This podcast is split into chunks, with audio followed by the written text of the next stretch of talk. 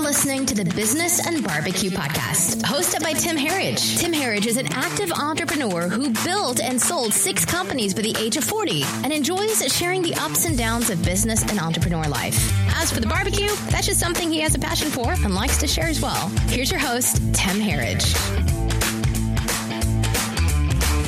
All right, all right. What's cooking, everybody? Welcome back to another episode of the Business and Barbecue Podcast. I'm your host, Tim Herriage. I have been missing in action for the last two weeks. My oldest son graduated high school. I turned the ripe old age of 41, took a little bit of time with the family over Memorial Day, went on a little vacation, but now I'm back. I'm ready to spend my summer with you. And here we go with another episode of the Business and Barbecue Podcast. Today we're going to be talking to my good friend Michael Plax. Michael is a tax genius. Michael specializes in helping real estate investors and entrepreneurs keep more money, operate their business businesses properly, and most importantly, he helps them outsource the things they're not good at, like accounting. It's going to be a really good episode. Stick around. We're going to talk about wealth, income, the difference in the two, and several steps that any entrepreneur can take today to organize their business where they can ask a true tax professional to help them keep more of their hard earned money. We'll be right back. You're going to love meeting Michael.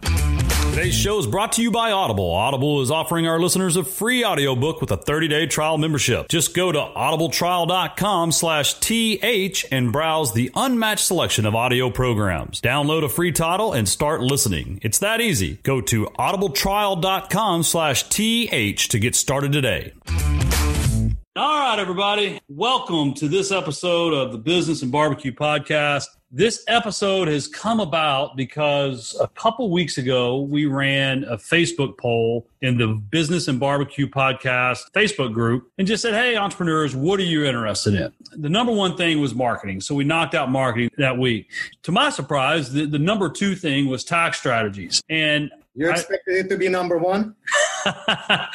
well, a lot of times entrepreneurs aren't worried about their taxes, Michael, until it's too late, right? And I'm sure you'll say a lot about that. But a lot of times entrepreneurs really do focus on marketing and sales and products and all of this stuff while they leak away all their profits. But I'll get ahead of myself. When I saw the result, I said, okay, who can we have and it, within the real estate investment industry, there's really no one that's recommended as much as Michael Plax down in Houston. So we connected. We have Michael on the podcast today. Michael, say hello. Hey, hello, everybody. And in case you haven't run across me yet, I'm Michael Plax, and I'm known as Black Belt in Real Estate Taxation. All of mine, there is Black Belt that are my sparring gloves because somebody has to punch out Uncle Sam, and that's my job. Okay, I've been in this business for 20 years, known Tim for 10 years, I believe, or so, and let's roll. All right, I think there's so many different rabbit holes we could go down. Just if you could, Michael, tell the audience a little bit about you and your specialty. And then I really want to spend the next 20 to 30 minutes talking about that top five to 10 things that you see people wasting money on. Kind of five to 10 things that you see a lot of entrepreneurs and real estate professionals making big mistakes on. Okay. Tim, you know, honestly, I don't want to talk much about myself. I'm probably the least interesting part of the podcast, except for my, you know, East Texas accent. Other than that, just a boring accountant dealing with real estate. But since my business is exclusively working with real estate people, right? There are very few people who can claim that nationwide, and we work with real estate investors only in 20 plus years. So I have seen thousands of investors in all stages. Some of them we watched growing from zero to big boys and some we watched going from big boys to zero you know so we know what works we know what works what does not work yes so i have a lot of observations and i also have a lot of opinions so I have some very strong opinions and I don't care if somebody disagrees. I'm old enough to not care, you know, so I'll gladly share my opinions. And my first one starts is people confuse two things. Uh, like which to me the starting point when we talk about real estate investments people confuse income and with wealth income and wealth are two completely different things and when people saying is i'm real estate investor and you ask what are you doing i'm a wholesaler god like it's good to be a wholesaler but you are not an investor okay let's I want to be very clear about, again, again, my opinion. Everybody has an opinion. We are online. Everybody will disagree. But my opinion is this is okay. Investor is somebody who owns property, okay? And owns property long term. This is what investment is. You put money in and you wait for that, and you wait for your money to work. Everything else is a job. Being a wholesaler is a job. Being a flipper is a job. And it's necessary for income, right? If you lost your job, if you need money to pay your rent, yes, you need to do something. Wholesaling is the natural thing to do, but that's just a job. Why is it a job? Very simple test, guy. What happens if you stop doing it for three months? what happens? Your savings run out, you're broke. Okay, so what happens with flipping after you sold your flip? Okay, cashed your check, mandatory, posted on the Facebook, everybody put 55 likes per minute, you know that yes, you you just cash the check. Wonderful. What happens three months later after you spend all of this money? So that's a job. You have to keep doing that. So when we talk about and it's job and it's producing income, good income, maybe more fun income than sitting in a cubicle, but it's still job with income. What you need ultimately, if you are building wealth, is something that works for you and you don't. And historically, you know, there are only two things you can do. You can buy real estate or you can buy businesses, either real estate or businesses. People say, like, you can buy securities like stocks. Yeah, but stocks own real estate or businesses underneath. Right. You either have own real estate or you own businesses. We are in real estate world, so yes, you buy real estate. So when we talk about investment and long-term strategy, the strategy is acquire real estate and keep it. As simple as that. Now, people like, I'll continue being opinionated because people love to bring notes into conversation. It's so popular right now. Owner financing notes and stuff is okay. Guys, notes is not wealth either. It's income, but not wealth. Here is why. okay.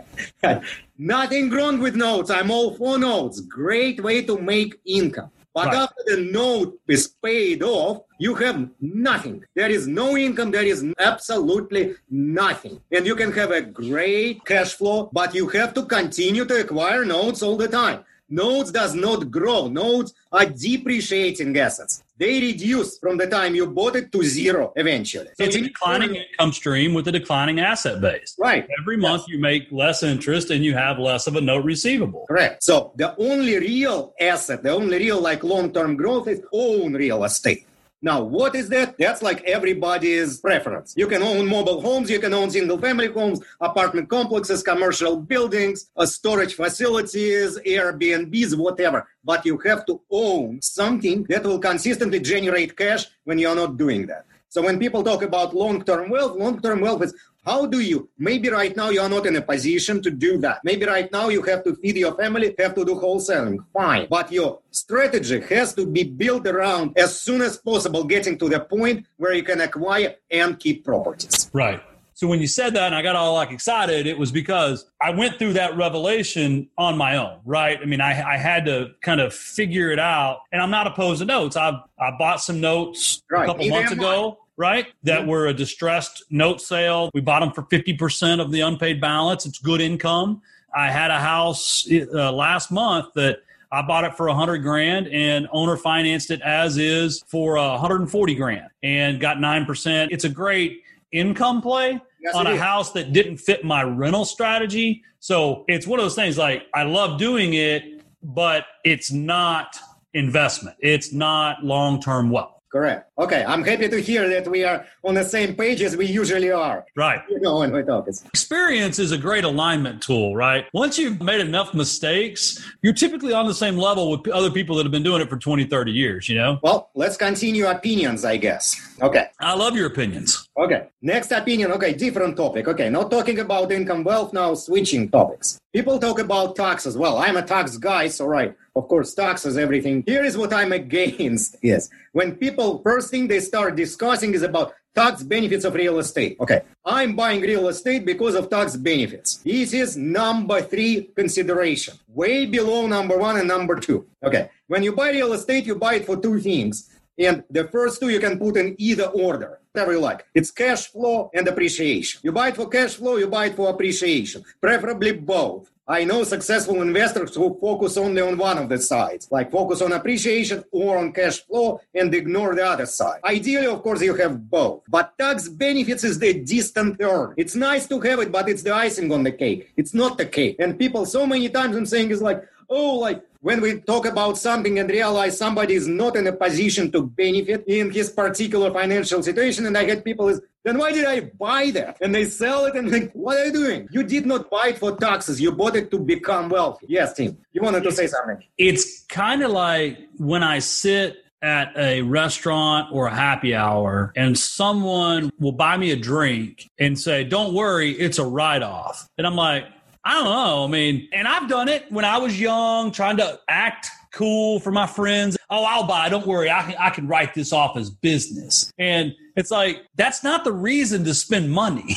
no, it's very simple. We'll talk about if it's a write off, let's reframe that. What happens when it's a write off? It's not free. Like somehow people be, it's write off, it's not free. It's not free, it's this discounted thing. So what happens if, if you bought something for 100 bucks, you wrote off of taxes, maybe you saved yourself $30 on taxes. So you ended up paying 70 instead of 100. Okay, you bought it at a discount, it's still not free. Right. So people are saying is, what else can I spend money on so I get more tax deductions? Like as simple as we have, you only buy what you need. You only spend money on what you need to spend money. Never pay anything just to get a tax deduction. Okay, so like I mentioned, so it's a distant third right. to get tax benefits from real estate. Let's like briefly outline. So what are the tax benefits of real estate? But before talking about that, momentarily I'll I will look back to that income versus wealth discussion. If you are in the income part of real estate, if you are wholesaling, if you are flipping, there are no tax benefits. That income part not only does not create wealth, it does not produce tax benefits.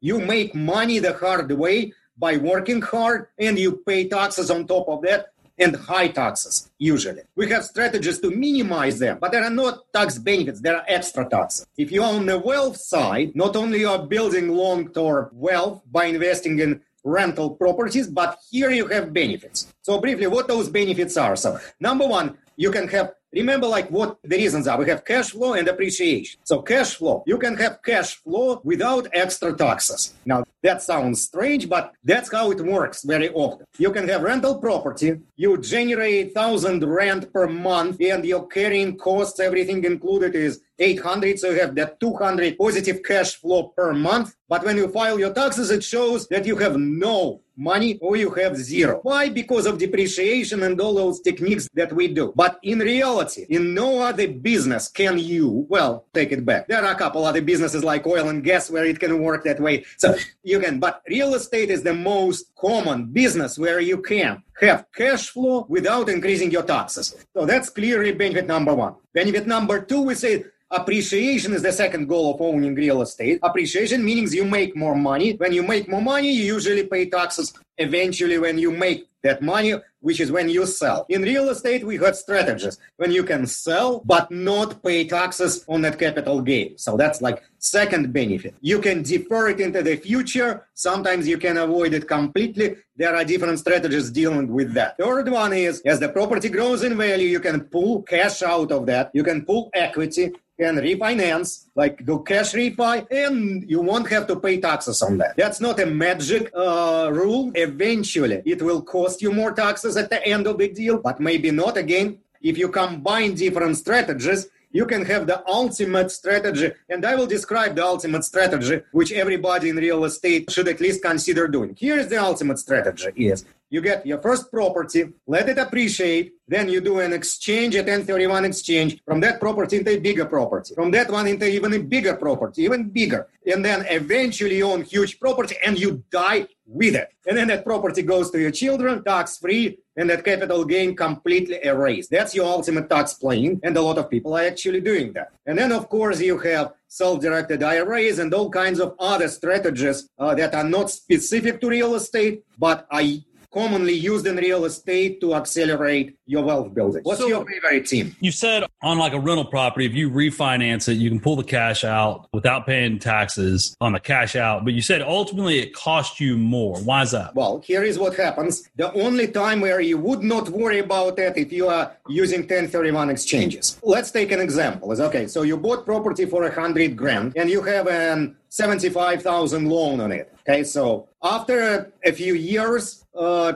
the property value went up to 150, you refi it at 100. So you had 75 loan, you refi it at 100, pulled out 25 in cash. At that point, there are no tax consequences. None. You don't pay any taxes because you pulled that 25 out. But what happens here, and that confuses people a lot. Let's say you sell this property the next year. You sell it at 150, you know, same price. Let, you know, let's to simplify the example. And now you have 100 grand loan on that. You pay off the loan and you believe, oh, I only made 50. But what happened is at that point, that 25 that you pulled out is added to your capital gain. Now, my example is not really accurate from technical. I'm trying to translate taxation into beginner investor terms. Yeah, so you're talking more like a common misconception, right? Mm-hmm. People they think that their 25,000 like makes it where they made less in the deal, but it doesn't. Right. Right. If when you sell a property, what will end up is you will pay taxes on that 25 when you sell the property.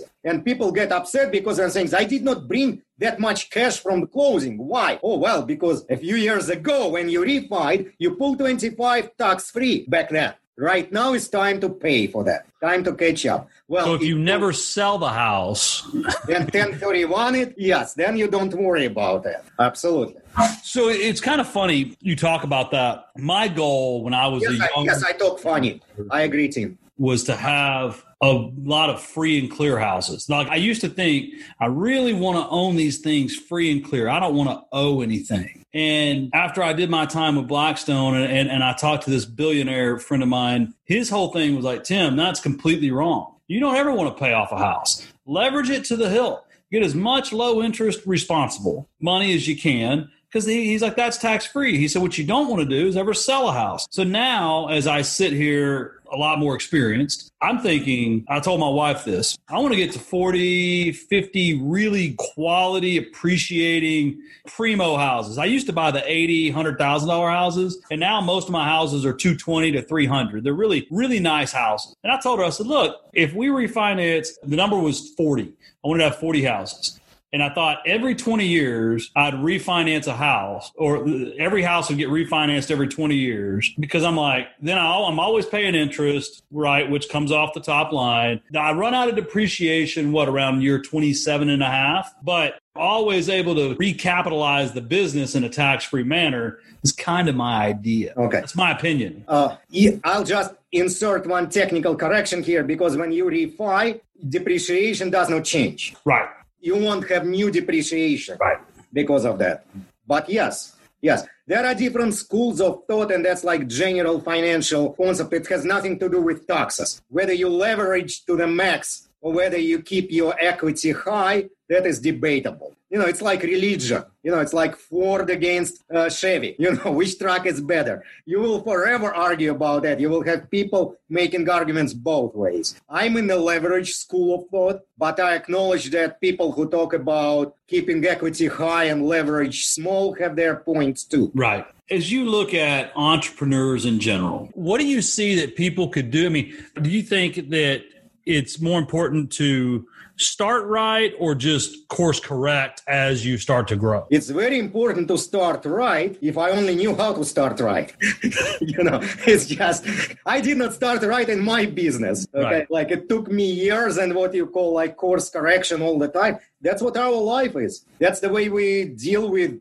careers, personal relationships, businesses, everything is like that. I think the key is to start. If you focus how to start right, you will never start anything. Let's talk about starting because there's a lot of new entrepreneurs. There's a lot of business owners that I do business with that are getting paid in their personal name. I always think that's a bad idea. If you're starting a new business, what's like a basic do you recommend like just a single member LLC or do you recommend someone form a partnership with another friend that way it's a K1 and just imagine a small budget service business how do you recommend someone start a little right Okay. Small time business when you start is what I say, you know, like I said, I have opinions. Okay. Again, my opinion is you don't do anything. Okay. When you start, you focus on making money. That's the only thing you should focus on when you start. Once you made money, then we need to think about how to set up your business.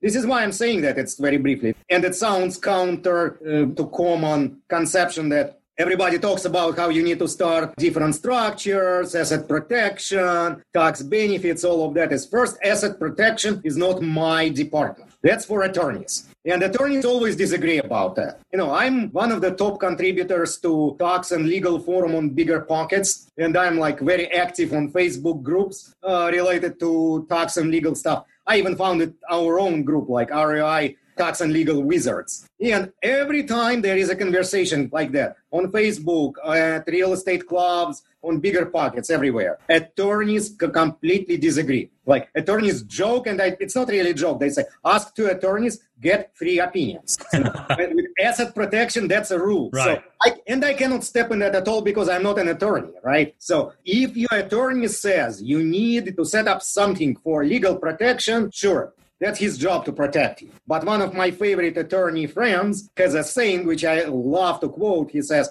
Clients who come to me for asset protection do not have asset protection problem. They have asset accumulation problem. So to me, it's like, okay, accumulate assets first, worry later. I agree, right? Because I tell people all the time that they get tied up in a series LLC or a limited partnership or this or that. And, I, and my, my opinion is just always, I tell people like, if you have enough money where that's an important question, then you have enough money to hire an attorney to give you the answer. Yes. Right. And I agree. I agree. But with a sole proprietor, what I'm trying to say is so here, I'll give you a good example. You've probably seen this a hundred times. This is my accounting paperwork for the week. Perfect. Right. I was on vacation last week. Right. So all of this is separated into separate companies and separate this and that. It, it does not, the output is not that organized. But I see a lot of small entrepreneurs that could at least go set up a, another personal checking account for their business. Yes. Where at least they can keep it separate. So talk about like record keeping. You know, I see so many people like they don't. I asked a guy the other day that I was looking at investing in his company, and I said, "Well, where are your corporate books?" Oh, I, I don't have an accountant. I'm like, "Well, dude, you don't need an accountant. Like, do you have an Excel spreadsheet? Do you have Quicken or QuickBooks? Or, I mean, like, I guess what I'm saying is let's avoid the legal opinions. Like, how can one organize their business to make it where when it is time to come to you, when it is time to figure out how much they really made, what are some like quick tips that you've are there any apps out there you see people using to track their mileage? Any ideas or something you could share? Sure, of course. Okay. But I'll return to a question in a second. I just want, before I forget them, insert something here because you were talking about, we started talking about entities and setup, right? And I said, everybody, when they ask me a question, what's the best strategy, they assume that I'm going to tell them something about forming an S Corp, you know, forming some kind of complicated entity, you know, setting up sophisticated entity structure and loopholes. But really, where the most potential is, is keeping good records. But something that you just started talking about, Tim. And it's it's boring. It's so not sexy to talk about bookkeeping. It's like one of the most boring things you can invent to talk about other than tax code and politics. Well, politics. politics has gotten kind of exciting lately. Oh, yeah. yeah. Anyway, so that's where the greatest potential is because where we have problem is people come to us and saying is, okay, I need to prepare taxes. How much you spend on that rehab? Like, where are you there? Oh, I don't know. Like, I think I spend about 25 grand. What does it mean about? You know, and first, when somebody says 25, it never means they spend 20 because we tend to cheat, you know, to fool ourselves by pretending that we did better. Yeah, so yeah, yeah. about 25, probably he spent 35. if you only have receipts for 25, he's throwing away 10,000 worth of deductions. 10,000 worth of deductions, he throwing away like three, four grand of actual cash, like uh, of tax savings that he could have received. And we're throwing away thousands, and then people talk about corporations. Like, but get corporations. Get your ducks in a row first Right. Get your get your simple things. So he said, how do you set up? Is okay. I prefer simplicity. You know, I call myself lazy accountant. I don't want to do more work than I have to, and I don't want my clients to do more work than is necessary. So what is necessary is first time you set up, start by creating different account at your bank. Go to your bank, open different account. Doesn't even have to be a business account. Could be another personal account, but use it exclusively for business. And get into a very simple but very important habit. Everything related to business, you pay only out of the business account. So if a business account is empty, people saying is like, we have clients and they come to us and they have 12 mortgage payments. We look at the bank statements, there are 10 of them. Where are the other two? Oh, you know, there were two months when I didn't have cash in my business account, so I paid it out of personal. Dude, it's just a two step process. Move money from personal account into business and pay it from business. Right. Also, is like you made some money, you closed on a deal, you want to put down payment on your new car. Great. Again, two step. Move it into from business account into personal and write it check to the dealership from your personal account.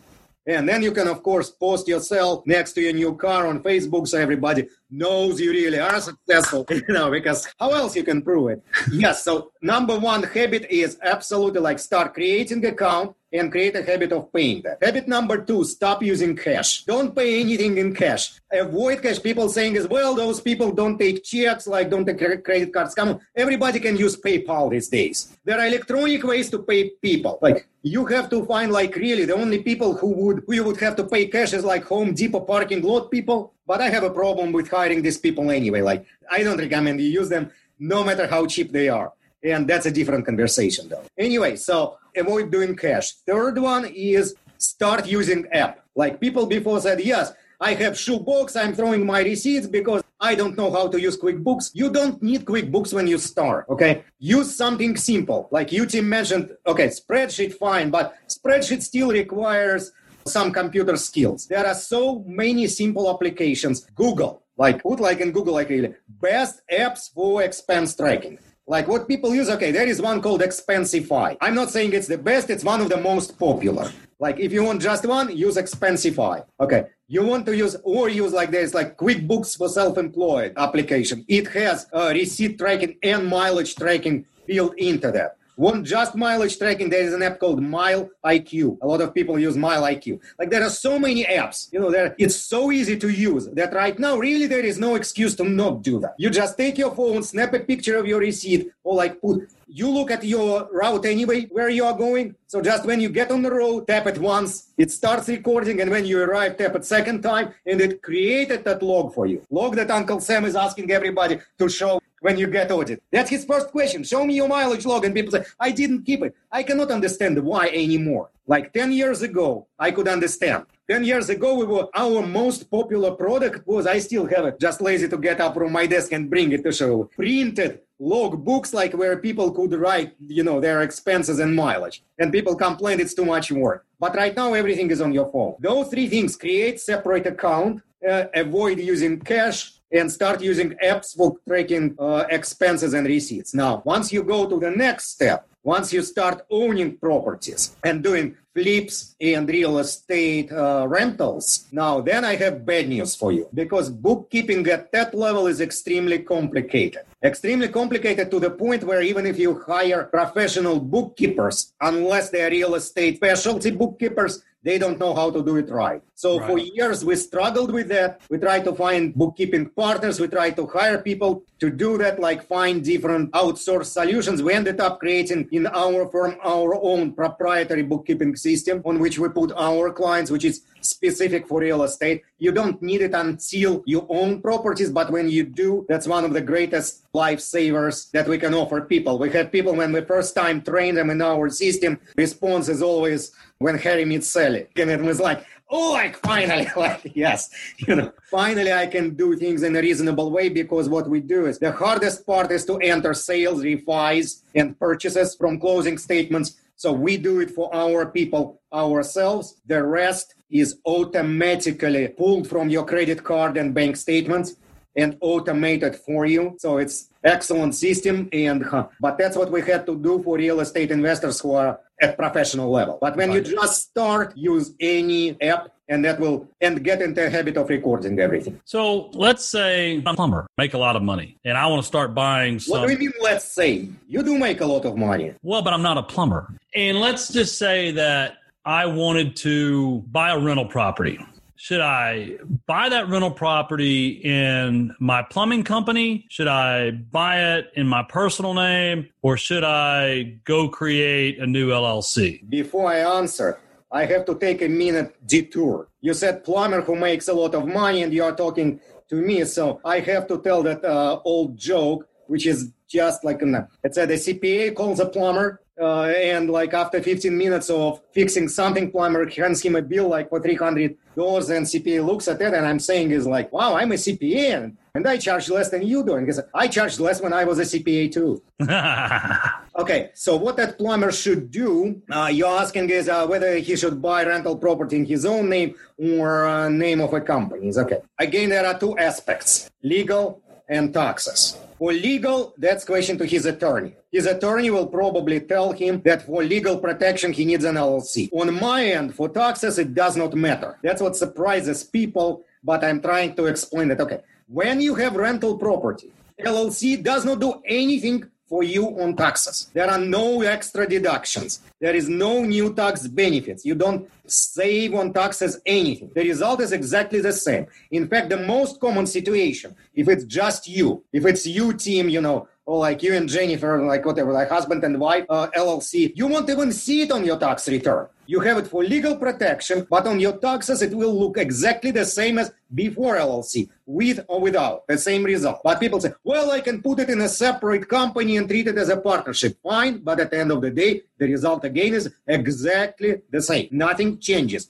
with rentals. If you want to address your taxes with entities, that's the game that is played by people like plumber. You think, okay, a plumber who makes a lot of money in your example. Plumber can benefit from a corporate structure. You can possibly create an S corp and he can save on self-employment tax. If he really makes a lot of money, he can maybe create a C corp and save on taxes even more but that is for people who have what we call active income. In real estate world, it's realtors, wholesalers, flippers. Those people, when they make enough money, may need a structure. What I hate is when people give that one rule the thing is everybody should do that. They say there is a rule of thumb. Can we see your thumb? Yeah, exactly. Like, ha, you, what happened to your thumb? I cut it with a knife. You know, I like to cook a lot. Ah, ah.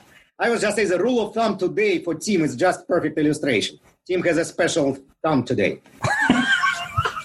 so rule of Tim's thumb would be like, okay, everybody creates an S corp. It's bull. Not everybody creates an S corp, even if you are a flipper or wholesaler, because S corp helps people only in specific circumstances. More so, in some circumstances, S corp can hurt you and cause you to pay more taxes. And people are shocked by that, but that's the case. So you never say everybody creates an S corp. You create a corp in certain situations. So for some people, it will help. For others, it won't. But if you are doing rentals, it will never help reduce your taxes. So for rentals, you have other tax strategies, but not entities. And by the way, you never buy rentals in corporate structures. Not S Corp, not C Corp. They are wrong structures to hold rentals. I think the real estate investing industry has to do a better job about educating themselves on the devastating impacts of running a dealer business. I'm estimating the last two years, my wholesaling business has only run about a 20% net margin after taxes. And that's probably maybe even a little high. It may be about 15 to 18% net margin after taxes. You know, I, we're probably running a 30% EBITDA, right? If you had a real bookkeeping system, you wouldn't be saying probably. but I don't. but no, so I bring that up because knowing your margins, right? If you can increase those margins, you can do less you can actually enjoy the fruits of your labor, right? If you can just, it's like I tell everyone, you know, if you're trying to make 50 G's a month and you can operate on a 50% margin, well, okay, you only got to do 100 grand in gross, right? But if you can get that up to 80%, you know, I mean, now you only got to do 70,000 for 65,000. So it, it's kind of one of those I'm personally working on that better like what you just said. I'm personally trying to understand my margins and my expenses and and fix them to where the business is much more sustainable, which I think then makes my life more enjoyable. So I think that's a good segue to let's talk about what your firm can do for you. Only, I think you, you said earlier you only work with real estate investors, but so if there's any real estate investors listening to this, what all can your firm do for them? Our experience has shown that the bigger the operation is, usually the messier it is on the internal situations. Like if you start feeling is like yeah like i'm I, I spent 20 years in business you know and should know better why mine is not still taken care of well because you have a big business. And our observation over the years is literally the biggest investors have the worst mess and some of our testimonials came from pretty big, uh, well known investors who tell us that when they came to us first time, it was complete mess. And uh, to a point, is like that. What does it mean, mess? Okay, like I just had bad books. No, you didn't have bad books. Those bad books cost people sometimes in three digits in taxes, like up to 100 grand of unnecessary taxes that on a big enough operation they were paying because they did not know what they were doing, didn't have strategies, and not having books creates even things when one of the big investors when started the first year and we are asking, exchanging emails with their bookkeepers and asking is, what is like this $65,000 item? We cannot like link it to anything. They started looking and figured out it actually was embezzled. So like things like that happen when your house is not in order. We have, right. it's like real people, real stories. And we, when we started, I'm like, our company was doing tax preparation, like basically, well, we are still called REI tax firm, real estate investment tax firm. Oh, by the way, anybody wants to find it, it's reitaxfirm.com. Very easy to find us. But we don't do tax preparation by itself anymore because what we found is the big, the real problem is not taxes. Taxes is the last step. The real problem is keeping things structured, orderly, and organized, where you know your margins every minute, where you know where your weak points are, where you know where you are making the most money and you can adjust. We talked earlier about how do you do things the right the right way from the beginning or do you change your course as you go. You always change your course, but you want to know where to change your course. Like, need some data. You cannot adjust where you are going if your GPS is off, if you don't know where you are. So, what we do is we have all of our clients right now, our annual advisory programs, which includes everything. We obviously we do their taxes. But more importantly, we set them up with good bookkeeping system. We have regular quarterly meetings, strategy sessions where we discuss, where we analyze financials, where we help them advance their business, where they have good picture of what happens with their business, how much taxes they owe. Of course, we offer all the loopholes and strategies that exist there. God forbid have to be audited. Well, we're here to without with the red gloves so we can punch Uncle Sam out and defend our people. So here is what we do like basically all inclusive tax advisory and financial support for investors. And since we spent 20 years in that business, I mean, we speak your language. You know, we have people like, you know, and not just me, like my staff, you know, we have clients, they come talk to my people and they start explaining you know, and doing and my like people saying, okay, so you do wholesaling? Oh, you know what I do?